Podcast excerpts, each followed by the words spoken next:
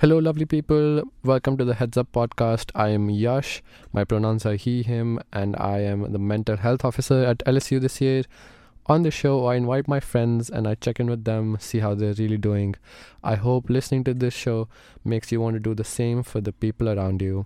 I thought you'd like to know a bit more about me. I am studying drama with business studies and I'm in my final year. I do a lot of things in the welfare and diversity section at LSU.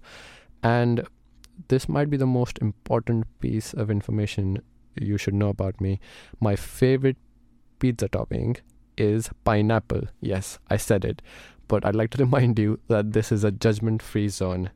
Um, and lastly, I hope you have a wonderful time listening to me and my friends talk about our mental health and other things.